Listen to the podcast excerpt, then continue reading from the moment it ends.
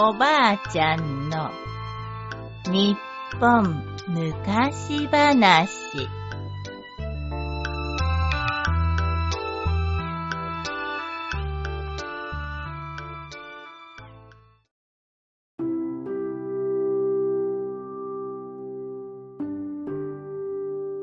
上昇堂の傷薬。むかしむかし上昇堂というお寺にとても心正しい和尚さんが住んでいました。和尚さんは悪いことをした人がどんなに偉い人でも心の底から反省するまで許しません。でも本当に悪かったと心の底から反省するとその人の力になろうと手を差し伸べてくれるのでした。ある夜のことです。和尚さんが便所に行くとどこからか手が出てきてお尻の穴に触りました。驚いた和尚さんはお尻の穴を取られては大変と懐から小刀を出してその手を切り落としました。すると外の方から「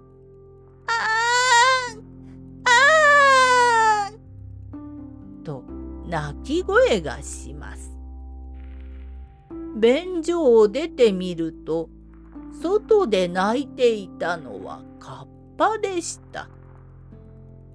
お嬢さんオラの手を返してくれよいいかん人のお尻から大事なものを取ろうとした罰じゃ。なんと言ってもお前の手は返さぬからな。さっさと出て行け。おしょうさんに怒鳴られたカッパは泣きながらどこかへ行ってしまいました。次の日の夜、おしょうさんが寝ていると、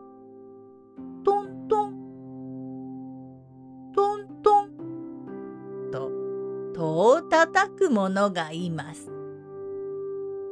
誰じゃこんな夜中に。和尚さんが戸を開けてみると立っていたのは昨日のカッパでした。カッパはしょんぼりした顔で和尚さんに言いました。和尚様オラの手を返してください。昨日はオラが悪かったです。もう二度とあんなことはしません。うん。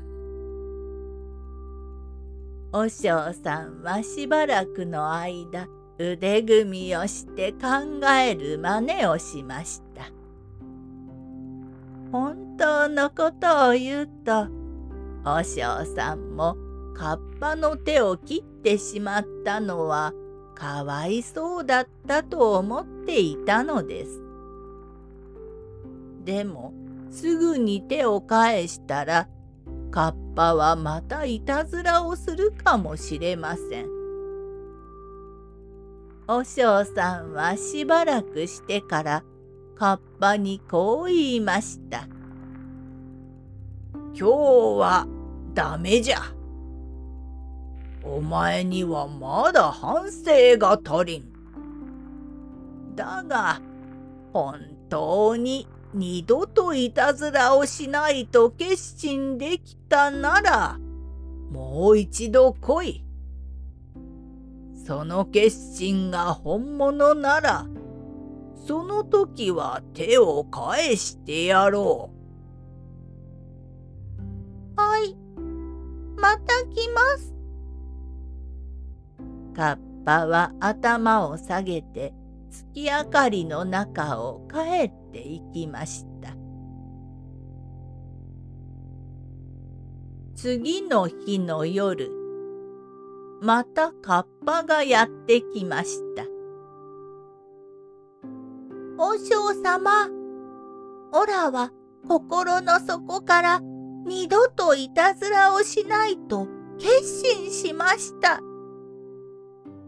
その証拠に、カッパの宝をお嬢様に差し上げます。カッパの宝は薬で、この薬を塗れば、どんな傷もピタリと塞がって、すぐに治ってしまいます。カッパはそう言うと、貝殻に入れた薬を差し出しました。うん。その薬が本物なら、お前の言葉を信じてやろう。お尚さんはカッパに手を返してやると言いました。その薬が本物なら、この手をぴたりとつけてみろ。はい。カッパはコクンとうなずいて切られた手の切り口に薬を塗りましたそして切られた手を自分の体につなげると本当にみるみるうちに傷口が塞がってつなぎ合わせた後もきれいに消えてしまいました。そしてカッパはつないだ手を曲げたり伸ばしたりしてみせました。これはすごい。だがその薬カッパだけに効くのではあるまいな。はい。カッパほどではありませんが人間にも効き目があります。そう言ってカッパは和尚さんに薬の作り方を教えました。和尚さんはにっこり微笑むとカッパに頭を下げました。ありがとう。この薬のおかげで多くの人が助かるだろう。お前は多くの人を助けたカッパとして、これから先何百年も語り継がれるだろう。えへへ。カッパは恥ずかしそうに笑って、和尚さんにぺこりと頭を下げると、上昇堂を出て行きました。